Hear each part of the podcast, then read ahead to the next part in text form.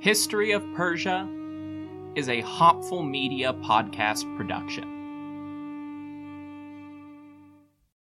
Save big on brunch for mom, all in the Kroger app. Get 16 ounce packs of flavorful Angus 90% lean ground sirloin for $4.99 each with a digital coupon. Then buy two get two free on 12 packs of delicious Coca Cola, Pepsi, or 7UP, all with your card. Shop these deals at your local Kroger today or tap the screen now to download the Kroger app to save big today. Kroger, fresh for everyone. Prices and product availability subject to change. Restrictions apply. See site for details.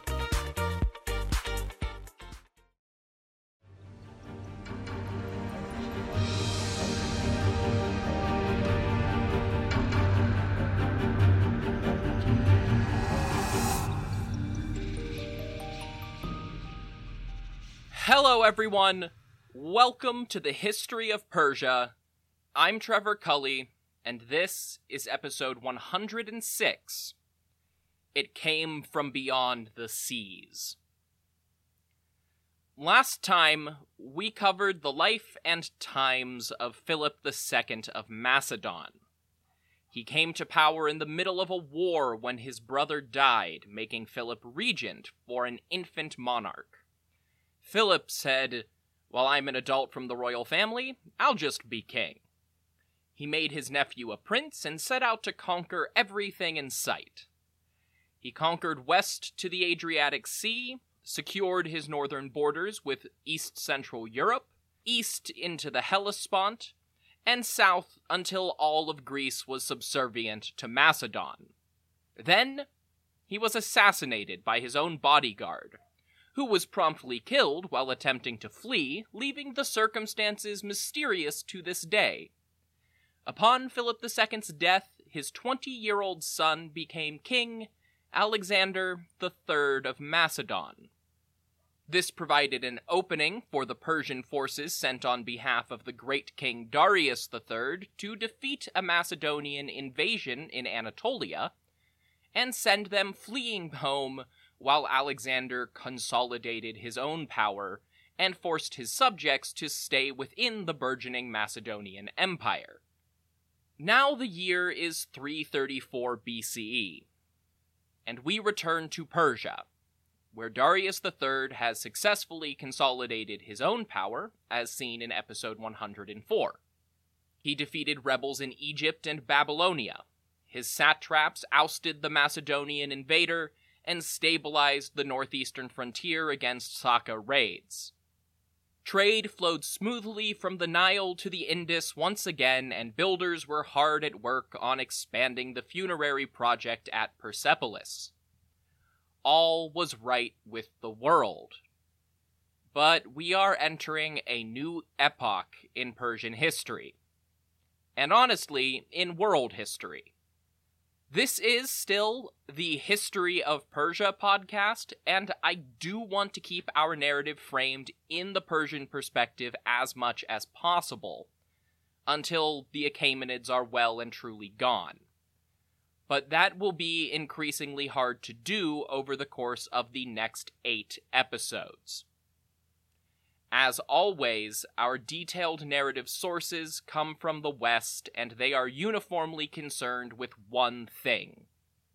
And in fact, with one single person.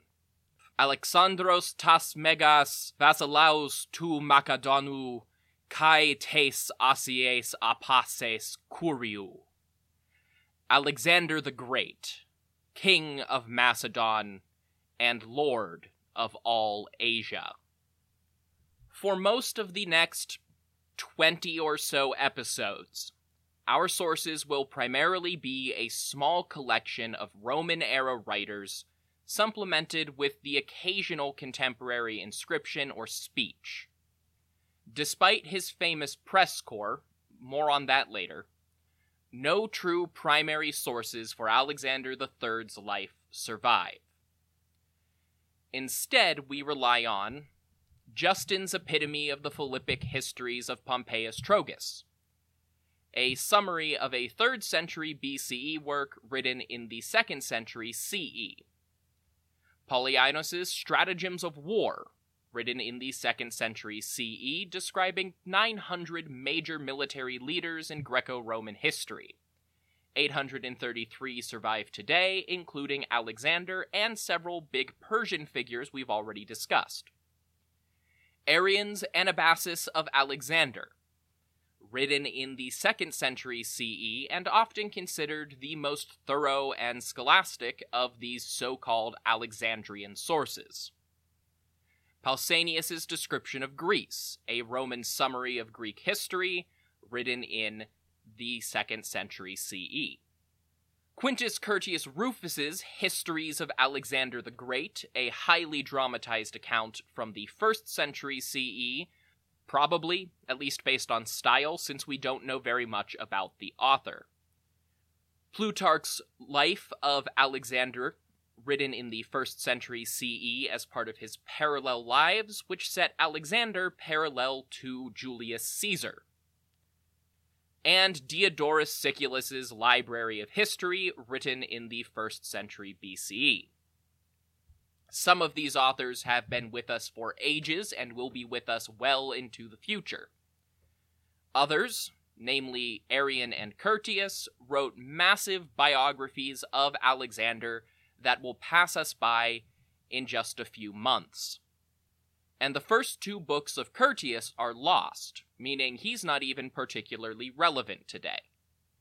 There is enough out there about Alexander III of Macedon to fill whole libraries and multiple podcasts. And several of those already exist. I don't want to get that bogged down on this show but this is by far the most detail we have for the smallest period of time at any point in the show. So I do want to embrace it just a bit.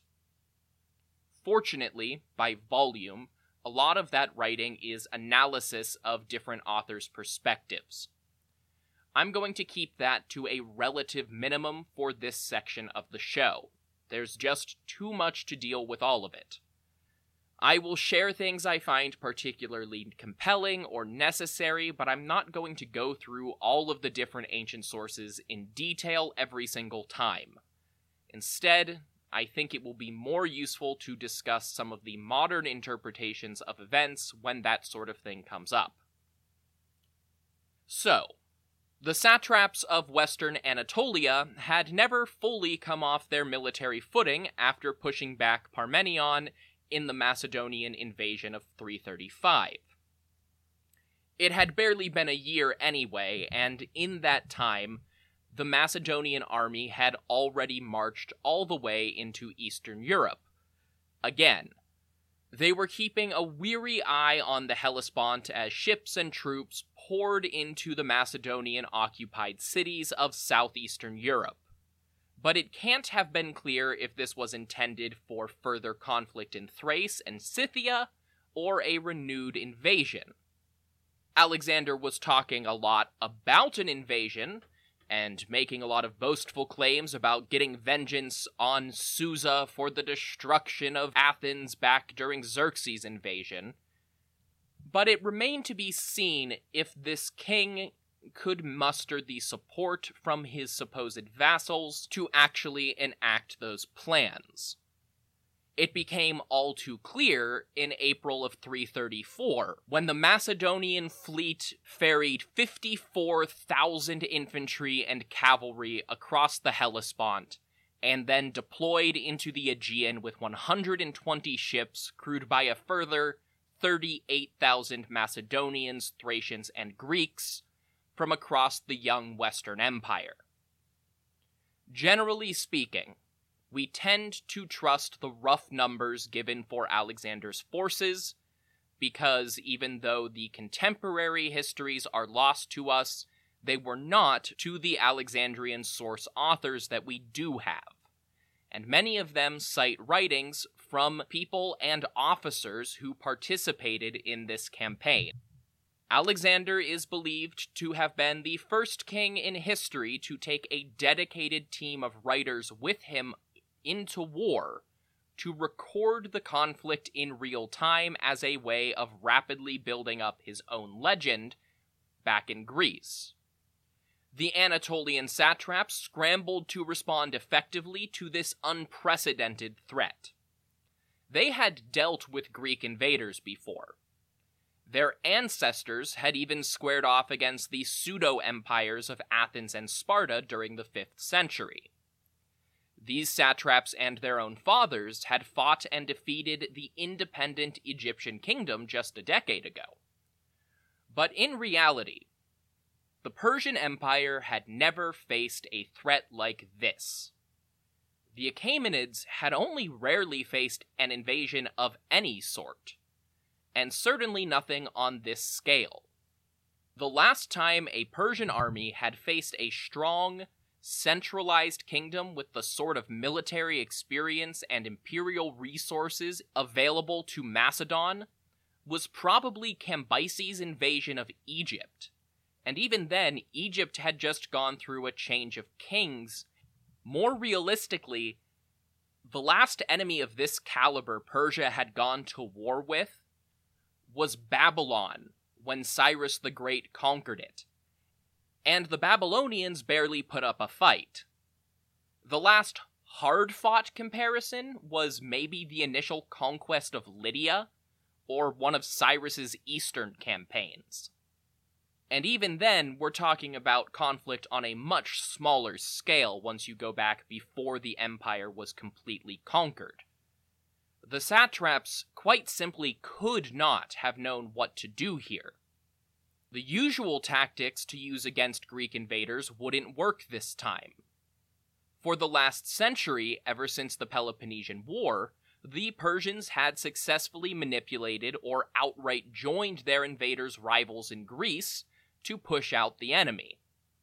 Now, all of Greece was united under a single king.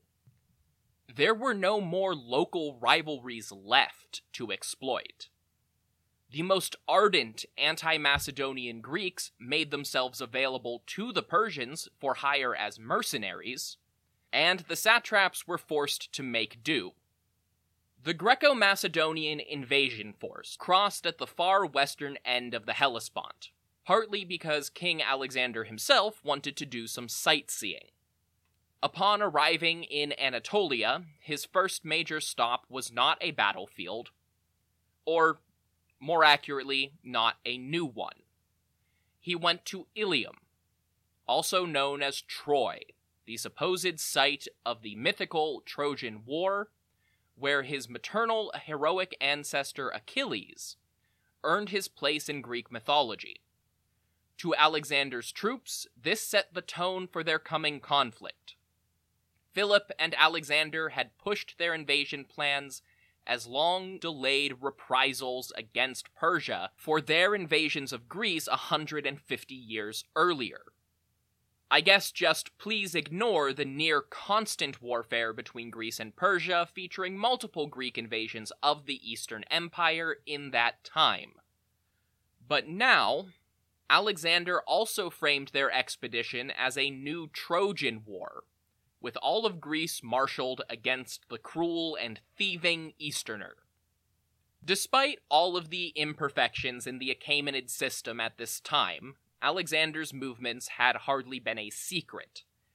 He and his father had both openly called for massive invasion, and the western satraps were as prepared as they could reasonably be. A full royal army would probably have been a better response, but Darius III did not summon his troops. As great king, he could claim his subordinate successes as his own if the satraps repelled the invaders, but also distance himself from their failings. This conflict was unprecedented, and Darius's legitimacy still rested on shaky foundations. Putting himself in harm's way was still out of the question, as he had no remotely adult heir, and his death would certainly mean all out civil war between the various cadet branches of the royal family, on top of the Macedonian invasion.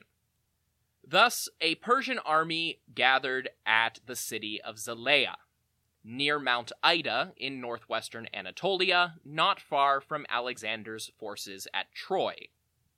From the Greek perspective, this was almost too poetic. A Zalaean army had assisted Troy against the Greeks in the famous epic poem, the Iliad. Arrian and Diodorus both describe a war council of the satraps and their high ranking generals at Zelea, which must have happened in some form, but the details are necessarily invented, as no Greek source would have had access to the details described after the fact, let alone the detailed dialogue placed into the mouths of the Persian high command. Nevertheless, it is a who's who of the Persian leadership in Anatolia at the time. As this was all happening in his territory, satrap Arsites of Hellespontine Phrygia took the role of high commander for the whole army. Memnon of Rhodes was paired with an otherwise unknown Persian noble named Omares to command the Greek mercenaries. Arsames of Cilicia was there with a cavalry contingent, as was Spithridates of Lydia. He, the otherwise unknown nobles Petanes and Niphates, and Rheomithres, who may have been either the same man who helped end the great satrap's revolt, or that man's grandson, were put in charge of the Iranian cavalry sent by Darius to reinforce the defenders. Mithrobuzanes, the sitting satrap of Cappadocia, showed up, as did Arbupales, apparently an illegitimate grandson of Artaxerxes II, to command the infantry. A noble named Mithridates led some local cavalry and is identified as a son in law of the great king via an unnamed royal woman who Darius seems to have married after coming to power. He was probably the current ruler of the city of Chios, now a hereditary position of a cadet branch from the Pharnakid family, making him likely the third Mithridates in a row from that family, and just an early example in what will eventually be a very, very long line of rulers that share that name. This is backed up by the fact that Mithridates' father in law, named Pharnaces, and brother in law, another Ariobarzanes, were also leading local contingents and share their names with other members of the Pharnakid family.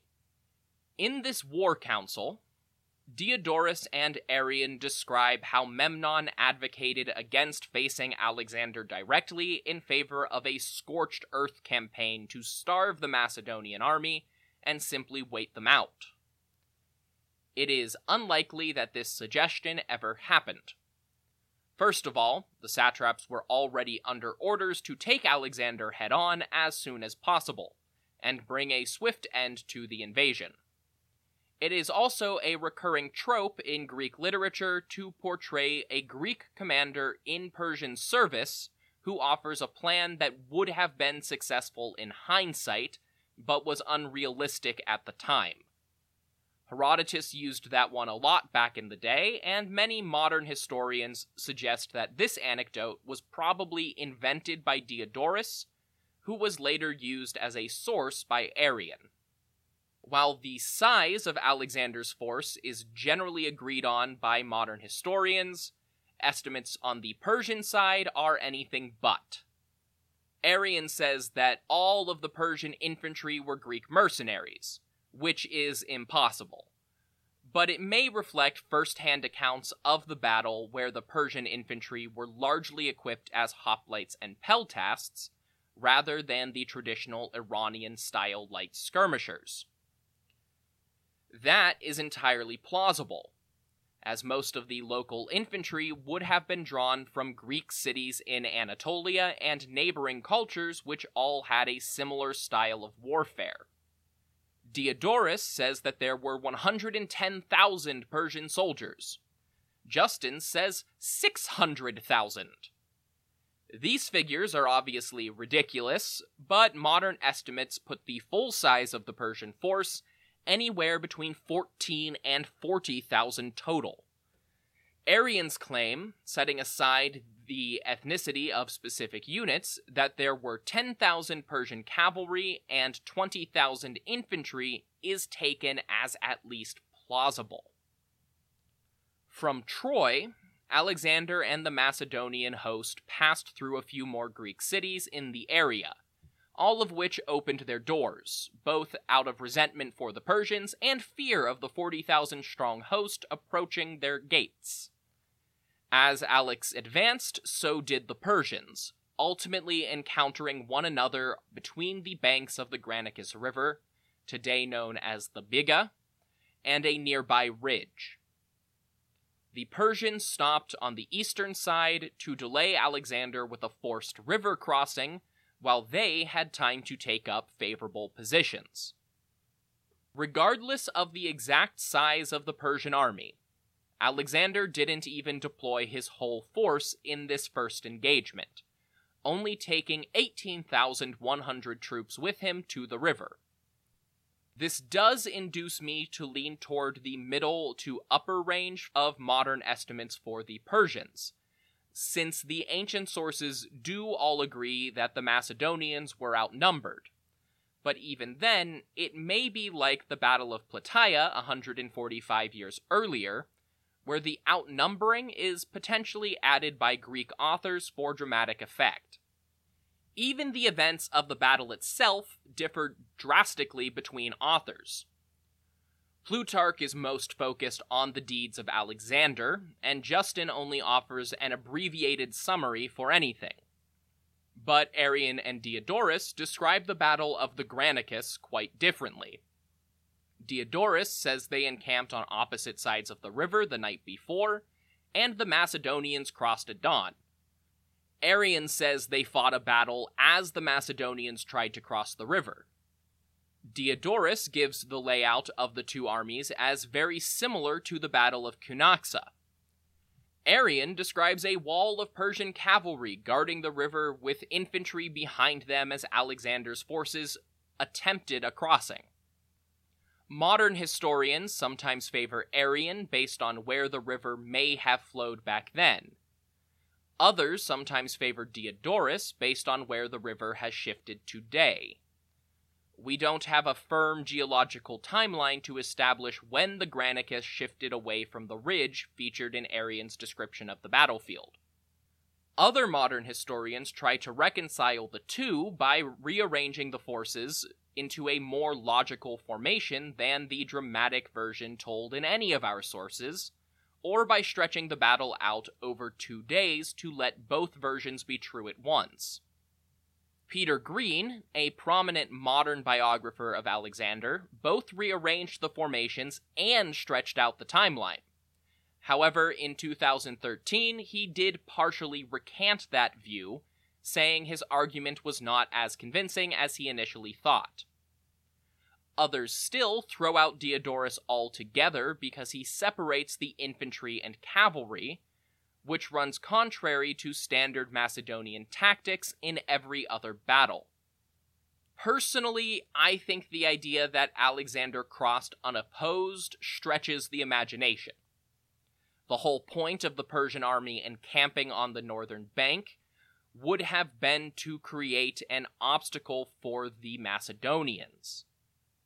The historians that throw out Diodorus entirely also make a good point that his description of this specific battle just seems to map the basics of other well known battles onto the Granicus, despite having very little in common with Philip II and Alexander's standard military doctrine.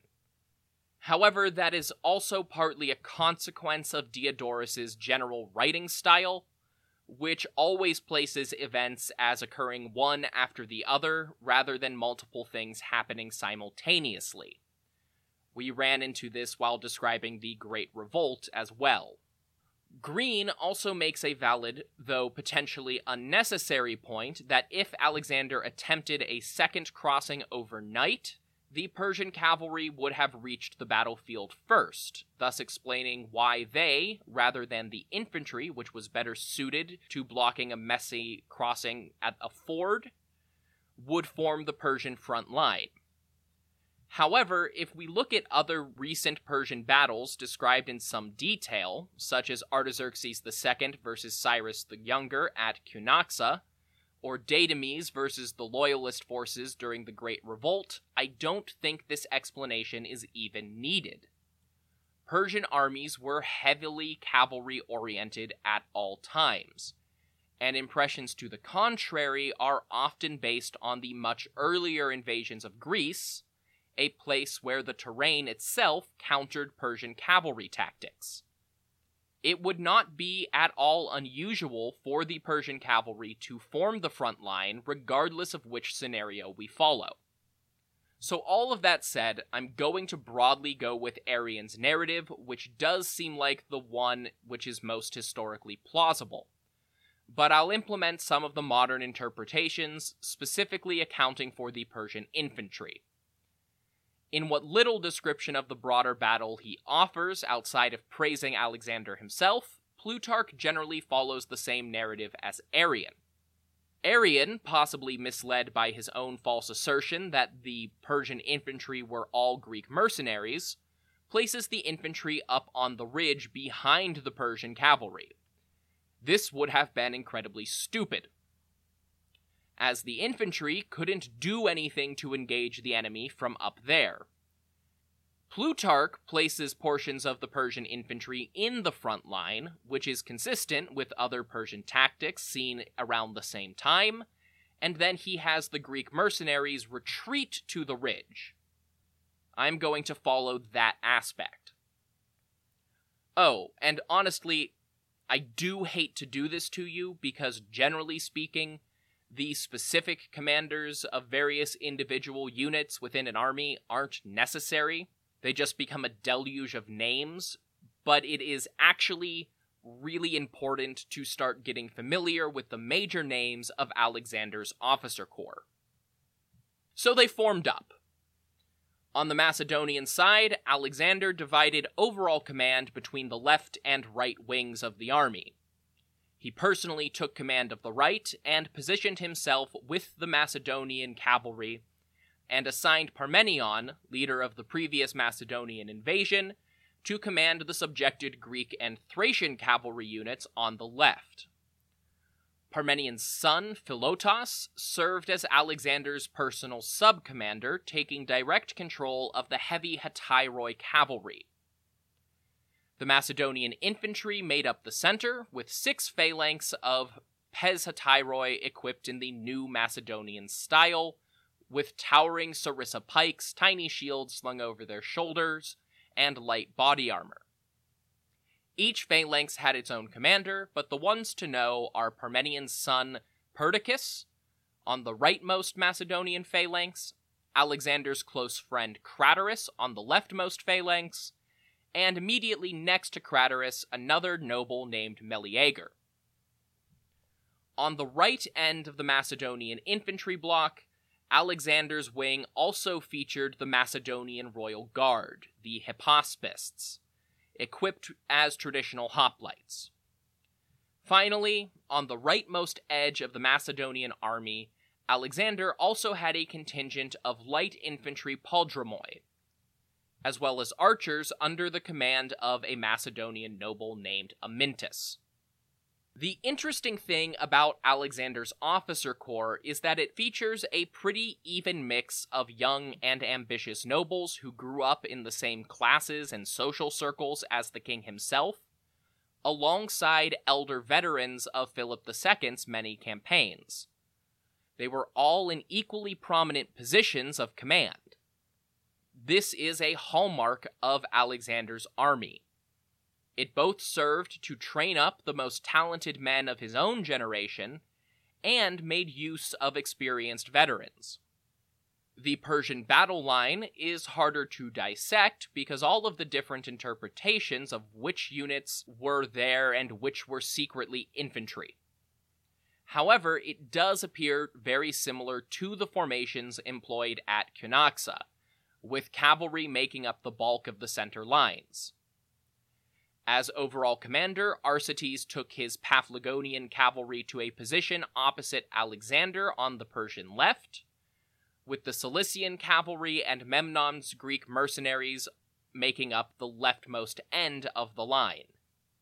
Almost at the exact center, Spithridates of Lydia commanded an elite force of horsemen, supposedly all from various minor branches of the Achaemenid royal family. Compared to Cunaxa and the references from Plutarch, this is a plausible place to insert some infantry. Memnon was leading cavalry, but we could plausibly interpret this as similar to Cunaxa, with a large hoplite infantry component alongside a small cavalry guard at the actual left flank. Following that model, there may have been some additional Persian infantry on their right flank as well, but the bulk of the infantry was still behind the main lines. Alexander made the first move. He sent a squad of his hetairoi to ride hard for the Persians, with the prodromoi and archers following behind them.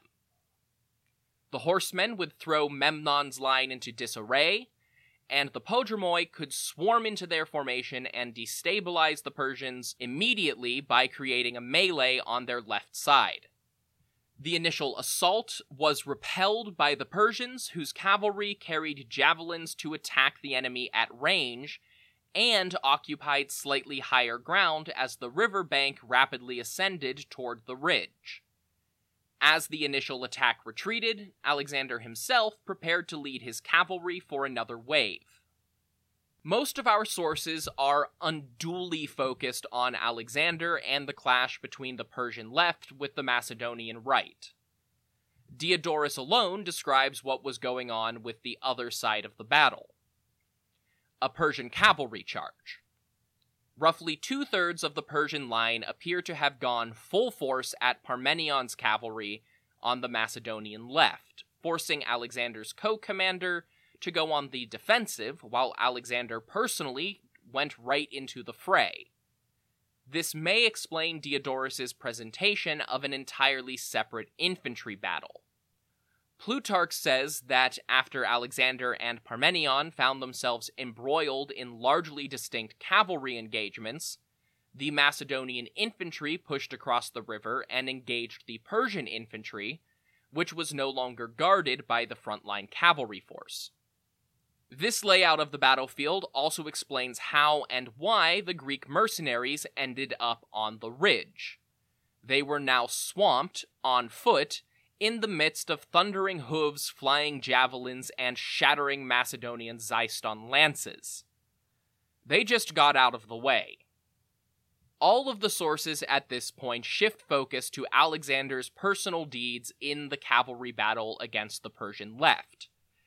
Either he led his men diagonally across the field to hit the Persian center, or just went straight and hit the Persian left whichever it was, the third of the Persian army that Alexander and Parmenion weren't fighting folded up around one of Alexander's flanks to attack from the side, and the hetairoi ended up fighting with all of them anyway.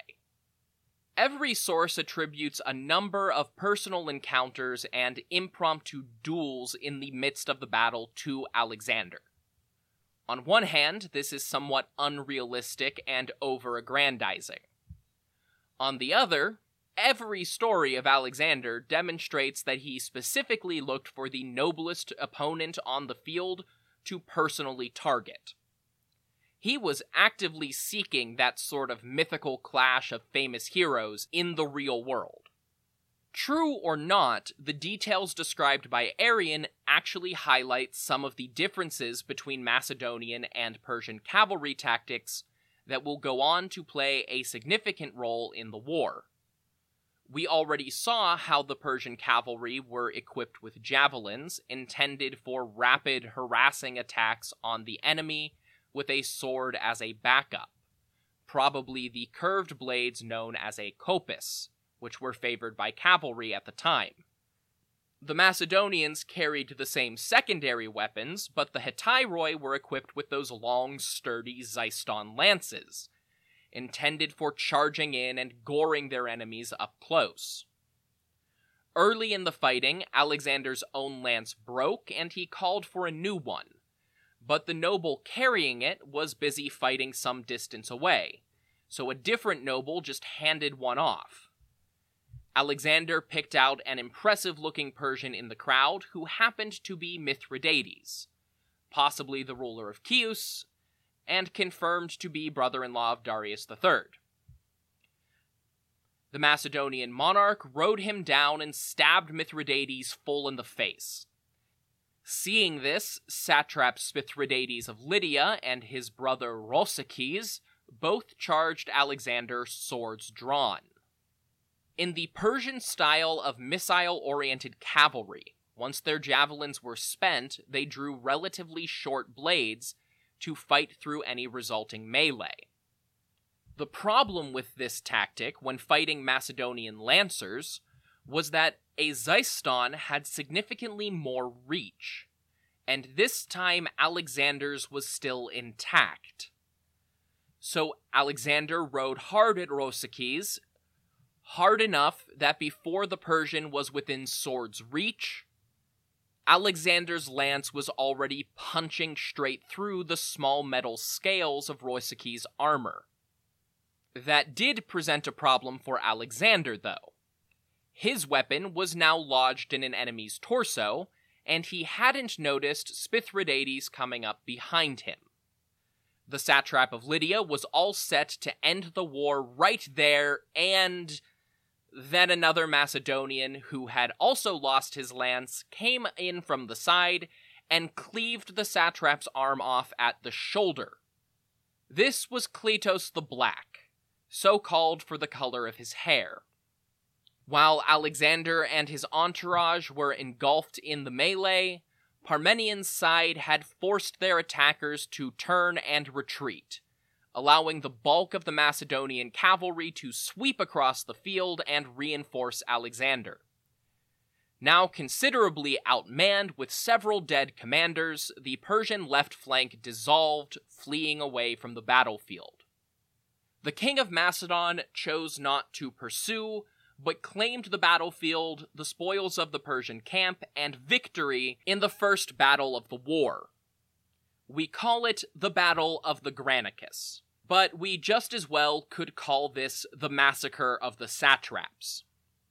Many of the noted Persian governors and dozens of royal relatives in Spithridates' elite cavalry were slain in the fighting, and even more died in the aftermath which I will deal with after this short break.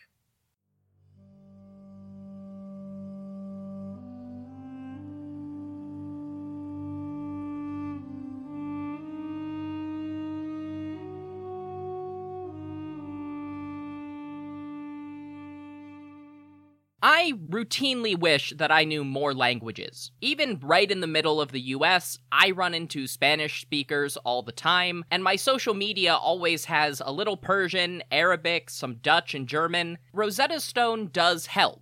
It's the most trusted language learning program after all. It's also conveniently available on desktop or on the go as an app and has some really cool features that truly immerse you in the language you're learning.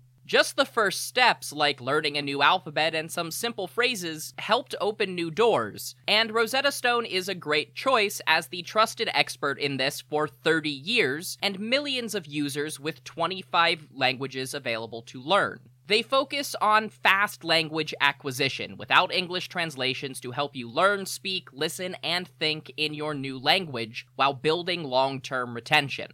Their true accent speech recognition also gives feedback on pronunciation, which can be really important for languages like Persian, where how you say something is very important. And on top of being available for desktop and mobile, you have the option to download lessons and take them offline. This is also all available at a steal. You can get lifetime membership, all 25 languages, for 50% off. Don't put off learning that new language. There's no better time than right now to get started. For a very limited time, History of Persia listeners can get Rosetta Stone's lifetime membership for 50% off. Visit rosettastone.com slash today. That's 50% off unlimited access to 25 language courses for the rest of your life. Redeem your 50% off at rosettastone.com slash today today.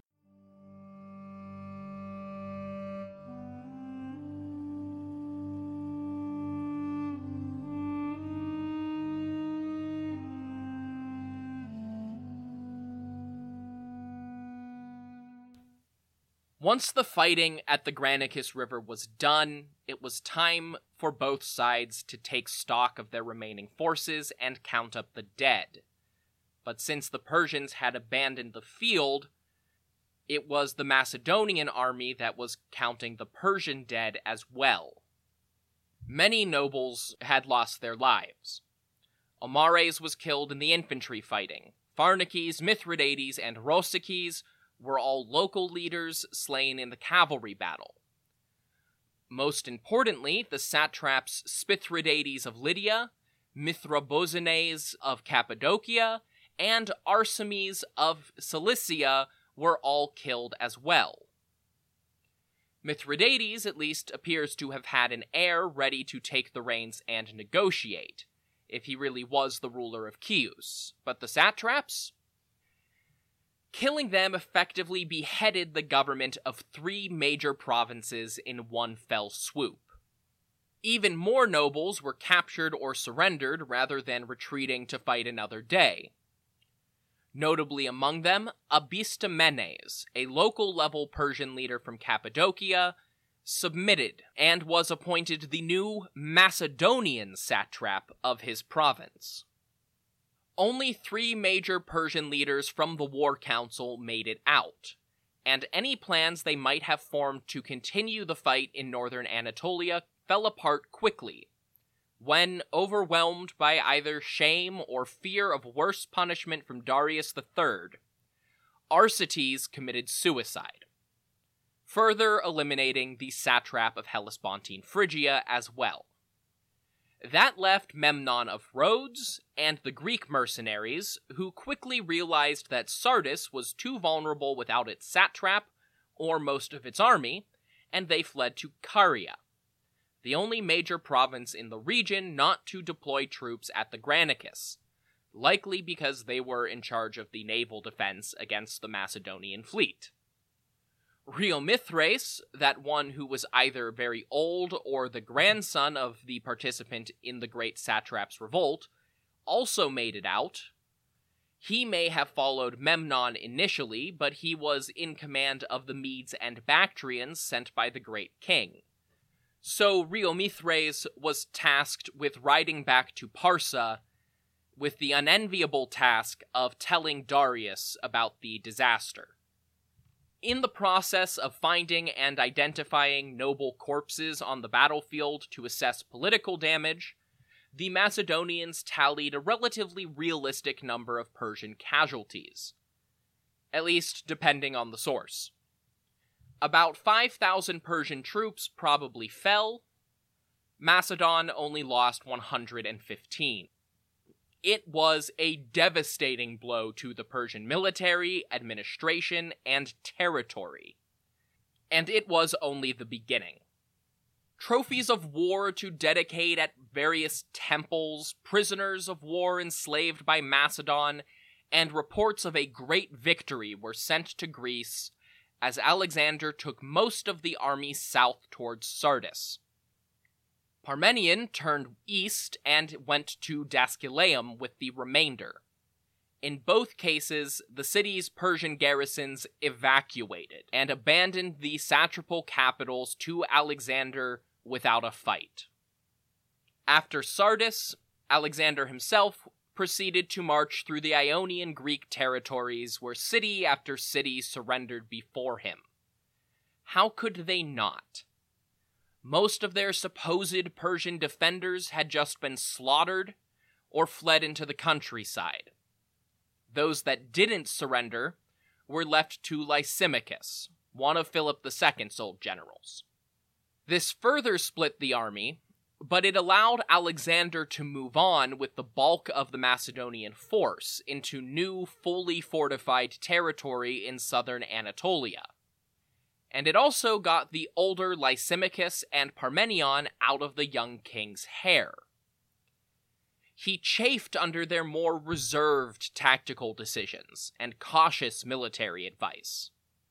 Lysimachus would deal with settling western Anatolia on Alexander's behalf, and after taking Dascylaeum, Parmenion would be in charge of driving through the Phrygians and smaller tribal peoples of central Anatolia to rout out any remaining Persian resistance. Alexander got to deal with the more prestigious targets. Far away in one of the royal capitals, Darius III probably received news of the defeat before the Macedonians had even made it out of Lydia. The whole point of the royal road, developed all the way back under Darius the Great, was Sardis to Susa in nine days, as Herodotus put it. The King of Kings would have moved swiftly to respond. This invasion obviously could not be allowed to continue unopposed, but this one battle had shattered the regional armies. Messengers began to race up and down across the royal road system. It was early May 334, and the great king was probably in residence at Babylon, though with the recent conflict there, it's possible that he was at one of the other residencies in Parsa. Either way, it was a good thing that the city of Uruk had been retaken two years earlier, because the order went out for every landowner in Babylonia to furnish their requisite soldiers for the royal army. As rich men negotiated their contracts with tenants to serve in their place and veterans dusted off their old equipment to head down to Uruk, the same message was spreading far and wide. With the western half of Anatolia either fallen or falling, the satraps of Greater Phrygia, Bithynia, and Armenia would already have gone into high alert before the order even came, and would likely have started gathering their forces for the coming offensive at Van, though the former two could only contribute so many men with Parmenion bearing down on them. As with Babylon, recently reoccupied Egypt was ordered to muster as well, with satrap Sabakes leading them north to Acre, where the Egyptian forces would gather with the others of the southern Levant and Syria. Out east, Bessus and Histaspes were directed to send soldiers away from the steppe, and even Indian cavalry were summoned across the Hindu Kush to follow the Bactrian contingent on their way west. It would take time for Darius and his subordinates to draw up a plan of action and summon a royal army from across the whole empire to march against this Macedonian incursion. Every passing day was one more that Alexander got to spend advancing. He made it all the way from the Granicus in the northeastern corner of the peninsula to Miletus before facing any meaningful resistance. Initially, the commander of the Persian garrison had sent a letter of surrender to Alexander. But between the time that letter was sent and Alexander's arrival, Memnon of Rhodes had made it into the city and taken control of the greatest of the Ionian settlements. Now, Miletus, as always, refused to be conquered. The ever fortified, easily defended city that had frustrated Darius the Great in the Ionian Revolt, Athens in its counteroffensive against the Achaemenids, Sparta in its war against Athens, Cyrus the Younger in his competition against Tissaphernes, and Mausolus during the Great Revolt, would now resist Alexander. It did prove difficult. Arrian reports that the Persian fleet numbered 400 ships. Though, if that's true, it includes support ships and cargo transports. Still, 300 warships was the Persian standard in the Mediterranean, roughly double the size of Macedon's own navy. Before parting ways, Parmenion had urged Alexander to lure the Persians into a favorable naval battle, which would allow the Macedonians to cripple Persia's ability to stage a counterattack on Macedon or Greece themselves. Yet, for all his daring on land, Alexander was reluctant to send his men to face the veteran sailors of Phoenicia, Cyprus, and Egypt. They were simply outmatched. Then came Miletus, a city which could hold out indefinitely, so long as the defenders controlled their own harbor. which, by definition, was a small and enclosed area that could also bottleneck the incoming ships and nullify the disparity in numbers. In a twist of irony, Miletus's resistance would prove more disastrous for the Persian Empire as a whole than if they had simply thrown open the gates.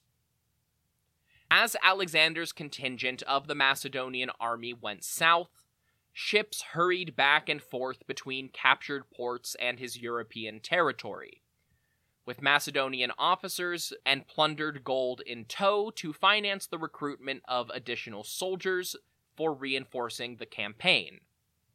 Several thousand further Thracians and mercenaries from the Peloponnese were ferried across the Aegean. The island of Lade, situated right in the middle of the Milesian harbor, was occupied. The Macedonians arrived three days before the Persian fleet reached Miletus. They also had 6,000 fresh troops in tow to garrison the small island and join Alexander for the upcoming siege. Miletus had grown over the years of successive sieges, occupations, and rebuilding efforts, such that there was a lightly fortified outer city with its own fortification outside the old city walls. Memnon ordered his troops to abandon this outer position, allowing Alexander to occupy and encamp his army right up against the stronger fortifications of the old city. This did provide the defenders with a more defensible position, but it also allowed Alexander to completely encircle the smaller circuit of the old walls. Still, Miletus was a difficult target, and day after day Alexander's men assaulted these fortifications with no luck. After several days of this, one of the leading aristocrats of the city, Glaucippos, came out to parley with Alexander. Alexander refused any negotiation. He had them surrounded. And as Artaxerxes III had done at Sidon, Alexander needed an example for the consequences of resistance.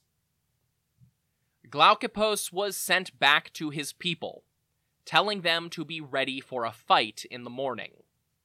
Though Alexander probably relied on simpler siege engines like battering rams, towers, ramps, and ladders during the initial attack, his men would have started assembling more complex siege engines during the battle as well. This very well may have been some of the Persian forces' first serious encounters with the new titans of siege warfare. The catapult supposedly an innovation of Philip II's military operations.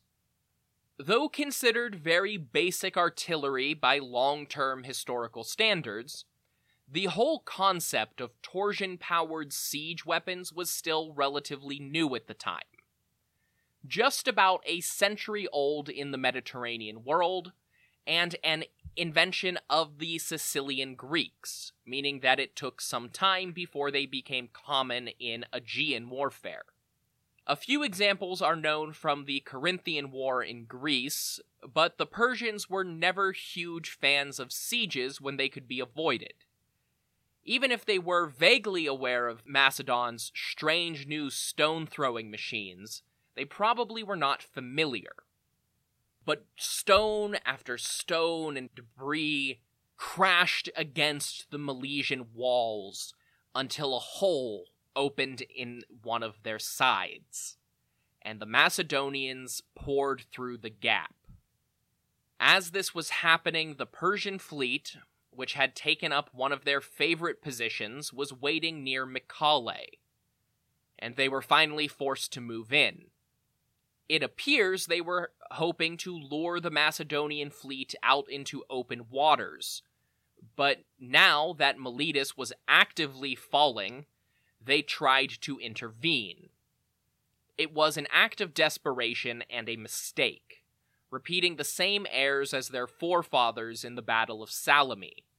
Sailing into a narrow harbor controlled by the Greeks and immediately being thrown into chaos as they lost the ability to maneuver with so many ships crammed into one place.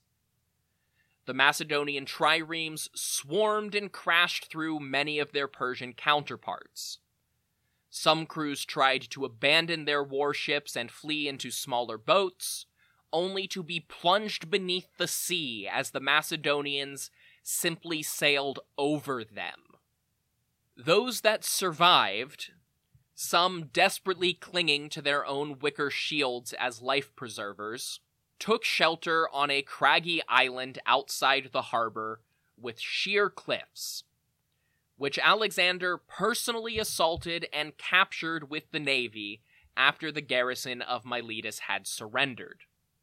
Most of the Persians defending the city were killed, and any survivors were taken prisoner while the Macedonians sacked the city. The Persian ships that made it out intact turned south to regroup at Mycale, but Alexander anticipated this. While he set out to mop up the nearby survivors, he sent Philotas and the Hetairoi to ride south and occupy the beachhead at Mycale. There they wiped out the few Persian crews unlucky enough to make landfall before the Macedonians arrived. The shattered remains of the Persian fleet turned tail and went back to open sea. Memnon and his family somehow managed to slip through the Macedonian lines when it became clear that the battle for Miletus was lost. The Rhodian commander sent a report of the defeat to Darius and asked for more support in his efforts to defend the empire's west coast. Darius complied, instructing all of the coastal governors that Memnon was now in full control of the war effort on that front. So the Rhodian moved south, taking up a command center in Halicarnassus as the most heavily defended city in the area. With the Persian fleet largely broken, Alexander elected to disband his own navy as well, deciding that there was no longer an immediate naval threat and that he would simply nullify the ability for Persia to reconstitute its ships by capturing as many coastal cities as he could as quickly as possible. This allowed him to bring most of the crews into his land army as infantry, and redirect his own ships to just maintaining supply lines, which were going to become increasingly dependent on naval connections as he moved further south. The cities of northern Caria put up more resistance than their Ionian cousins had, but not that much more. Brief skirmishes and sieges were fought outside of Mylassa and Mindos, and Mylassa fell quickly as the Macedonians hammered down their gates. Without a fleet, however, Mindos was too close to Halicarnassus to fall, since it received a constant flow of reinforcements and supplies from Memnon. Instead of wasting time on the smaller city, Alexander just left Mindos behind and moved on to Halicarnassus itself. Once the Carian capital fell, the other cities of the region would have no choice but to give up. But that is where we will pick up next time, with Alexander primed and ready to complete the conquest of Anatolia and absorb the long contested region into a Greek empire in its entirety. Until then, if you want more information about this podcast, go to historyofpersiapodcast.com. That's where you'll find things like my bio, the bibliography, podcast merchandise, and the Achaemenid family tree. You'll also find the support page where you can help out this project financially. That includes one-time donations, affiliate links, and most importantly, Patreon also found at patreon.com slash history of Persia. Patreon offers a monthly subscription where you get access to things like bonus episodes, merchandise, discounts, ad-free listening, and reading recommendations. Subscription tiers range from just $1 to 20 and do a lot to keep the lights on. You don't have to spend money to support me though. You can also do that by leaving a review on your podcast platform of choice, and most importantly of all, telling other people to listen. Independent podcasts live or die by word of mouth, so tell your friends, tell your family, and share on social media. You can find me at History of Persia on Twitter or History of Persia Podcast on Facebook and Instagram. Until the next time, thank you all so much for listening to History of Persia.